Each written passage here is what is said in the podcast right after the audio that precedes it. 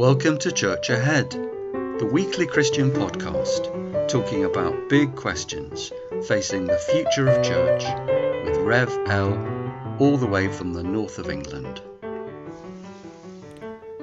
Episode 43 Cross Centre Is Jesus' death the most important thing about him?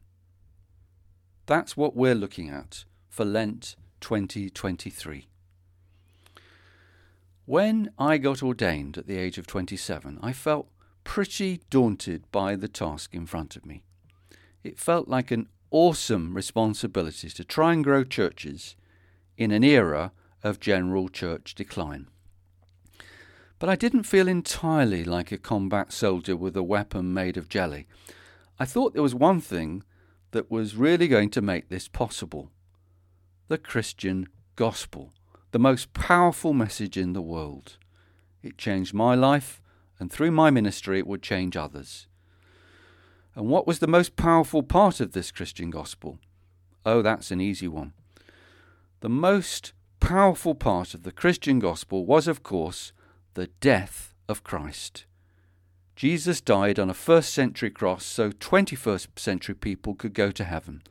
Wow, what a message! There was no question in my mind. Jesus' death was the most important thing about him. Weak churches preach other messages. Strong Christianity centres on the cross. Not just at Easter, but every time, right through the year. This was the issue that separated the men from the boys and the women from the girls. What marks out real Christians? For me, they talk about Jesus' death wherever they go to anyone who will listen, yes, and to people who won't listen too. Hanging over from our series about evolution is the slightly awkward question how fit is Christianity? And as part of that, how fit in the modern world is the church's message about Jesus' death? So, what does faith look like when the most important thing about Jesus is his death. We're going to look at that next week on 10th of March. We're going to look at the visuals of crucifixion. Then, what does it do for Jesus when his death is the most important thing? We'll look at that on 17th of March. Then, what does it do for our experience of God? 24th of March. And finally, what does it do for us when we put the cross at the centre of our lives. That's 31st of March. But today, a history lesson. Have Christians always thought that the most important thing about Jesus was his death?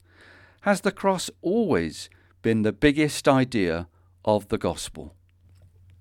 First thing to say is Jesus was not very interested. Jesus may well have sensed the inevitability of his death. He was well aware that some of his actions and words caused considerable offence to powerful people in Jerusalem. His protest about the money changers in the temple was a public scandal. At his trial, he made little effort to defend himself or head off the punishment. Both Mark and Luke structure their story around a long, slow journey to his place of death in Jerusalem. Jesus may well have expected his ministry to provoke his own untimely death. But he didn't have much to say about his death. It was not a big part of his message. It was not the main thing. You'll never find Jesus saying, The main point of my mission is my death. Nor does he go in for theorizing about the theological meaning of his death or how it brings about the salvation of the world in the way that the church did later on. What did Jesus say? Well, we have a fair bit of Jesus' teaching in the four Gospels. He talked about religious law, sin, money, greatness, marriage, heaven, forgiveness, and many other things. In Mark's Gospel, we find Jesus talking about the crucifixion just once, chapter 8:34, where the would-be disciple is warned that to follow Jesus, they must take up their own cross. Apart from this, Jesus says nothing about crucifixion and not much more about his death. Nowhere in Jesus' recorded words will you find a sense that his death is the most important thing about his life. Of course, we're unable to go back to Jesus and ask him to summarize his mission and priorities. We read his words through the imperfect cipher of the four Gospels. Written decades later, these accounts reflect the life of the emerging church movement. They were written, rewritten, and edited. Jesus was not the editor, and he was not around to have the final say in what became our definitive version of his life. Church Ahead has got a special guest this week. During this series about the death of Jesus, a four part group called the Evangelists are going to drop in one by one for a chat. They used to play their tunes in first century Palestine, but in the 21st century, they've washed up in the north of England.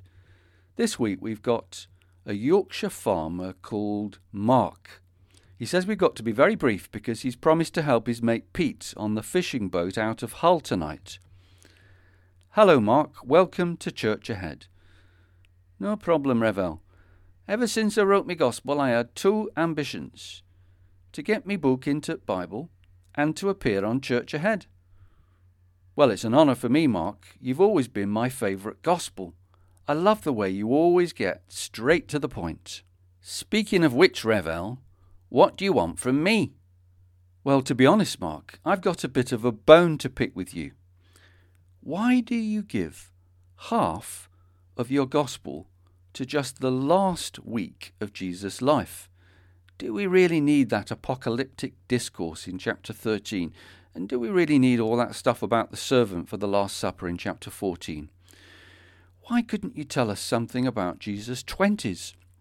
or something interesting like what he thought about God, or even something more down to earth like his sex life. Not exactly balanced, is it, your gospel, to put it in Yorkshire syntax?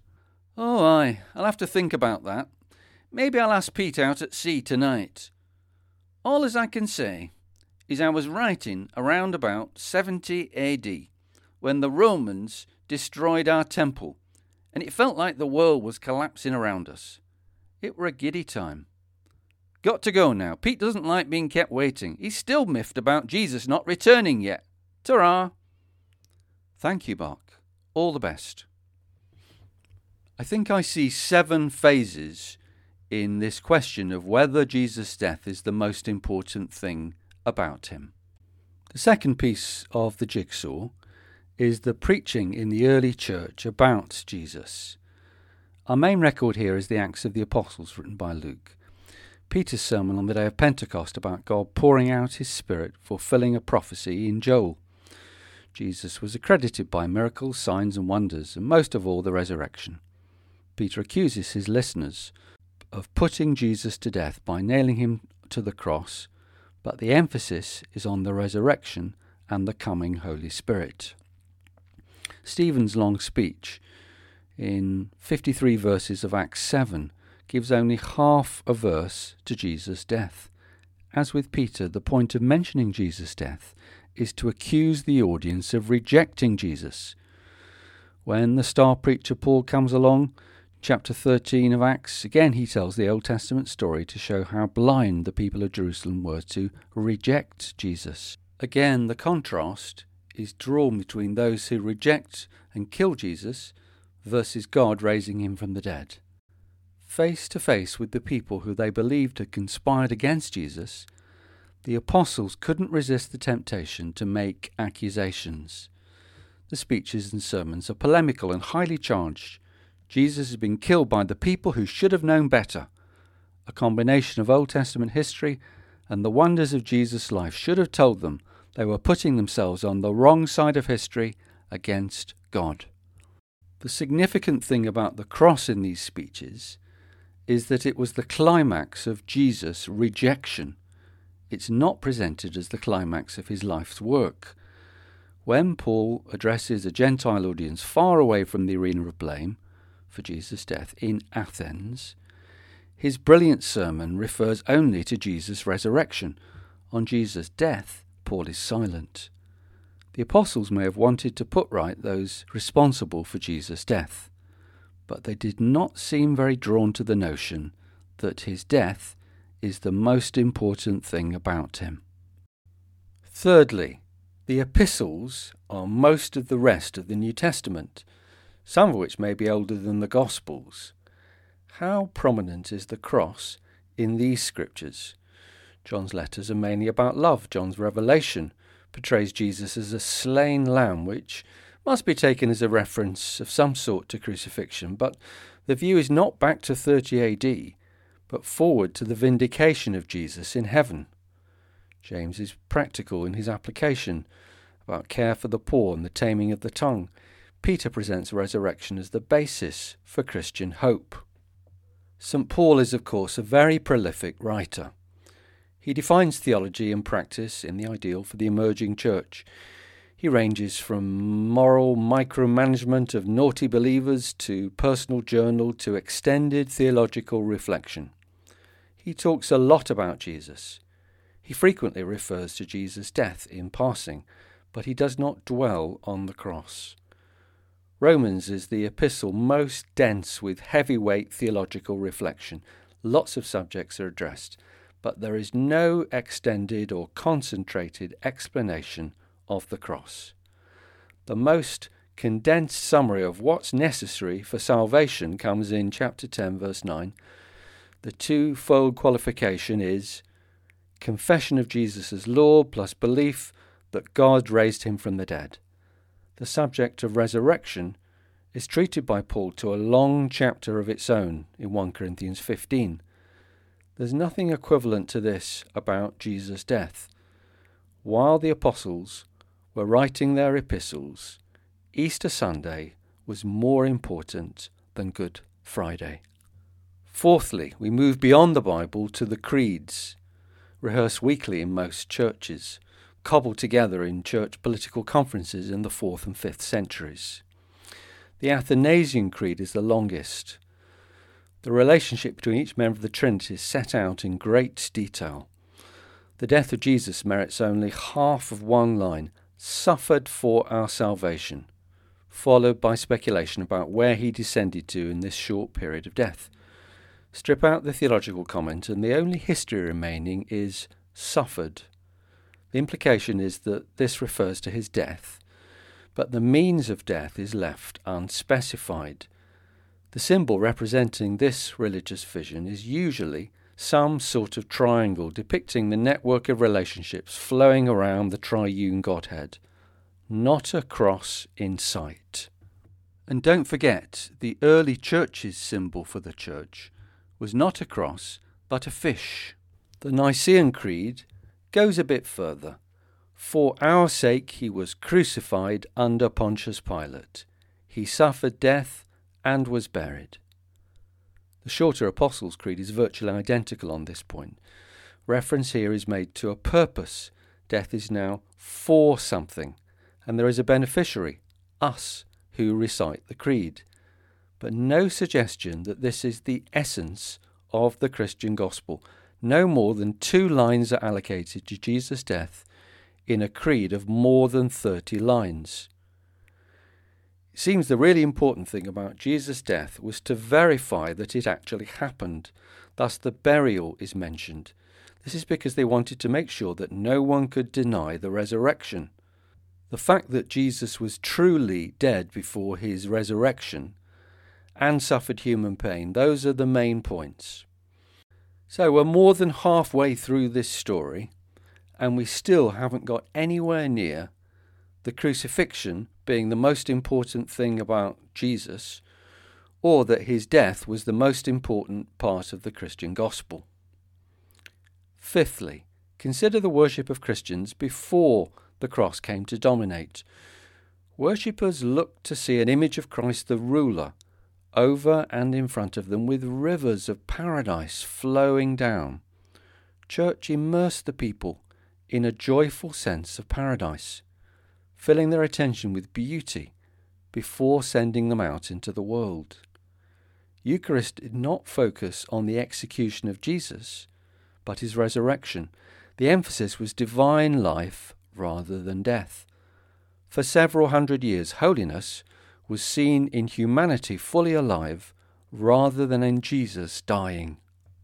Step number six now we see things change. The cross came to the centre of the Christian religion round about 800 AD, with Charlemagne's 33 year campaign to make the Saxons properly Christian, i.e., the official Charlemagne type of Christian. Priests accompanying the army, whose victory of the resistant Saxons were seen to match the victory of Christ over sin and death and hell. The violent image of Jesus' crucifixion was well suited to this violent age. Theologians started to set out more exotic claims about the connection between bread and wine and Jesus' body and blood. For the first time, many worshippers now looked at a crucifix with a crucified body on their altar. For the next several hundred years, the cross was undisputably Christianity's biggest theme and most important visual image. Resurrection took a slight demotion, as did Jesus' role as a teacher. The biggest intellectual issue now was how to uncover God's plan of salvation in the cross.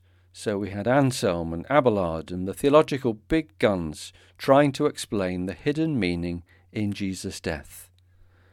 This age of atonement ran on until after Luther and Calvin, who both felt obliged to give their versions of this great truth. So now we've seen the peak of cross centered Christianity.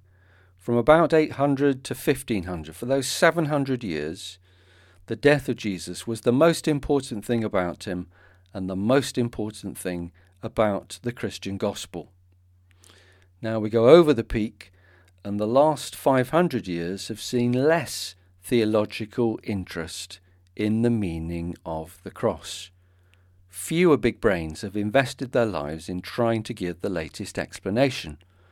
Gustav Aulen and Karl Barth have had a go in Germany, and 19th century American Princeton Charles, theologian Charles Hodge has added a twist of his own to substitution, now considered essential by many evangelicals. But trying to understand the cross has not been Christian theology's major preoccupation. What about today? Well, in popular Christian practice, the cross remains central. Sunday worship is generally Eucharistic, understood as a reenactment of Jesus' death rather than as a heavenly banquet. It's one of the hymn writer's favourite themes. The way of the cross is widely recognised shorthand for the Christian life. Both Catholic and Protestant summarize the gospel as Christ died for our sins. The vast majority of people who define themselves as Christians today are happy to say Jesus' death is the most important thing about him, perhaps with some link to resurrection. This has made sure that if 21st century Europeans outside of the church know anything, know one thing about Jesus, they probably know that he was crucified on a cross. So, what's the point of today's history lesson? Well, I think we've seen Jesus' death has not always been the most important thing about him. And if we continue to put the death of Jesus as the heart of the Christian gospel, is that the way for the future, or is it dragging us back to the Middle Ages? Thank you for listening to episode 43. Please join me next time when we look at the visual aesthetics of saying that Jesus' death is the most important thing about him. What an honour it was to finally meet my favourite gospel writer. Do you know, I'd always thought of him as a Cumbrian sheep farmer rather than a Yorkshireman.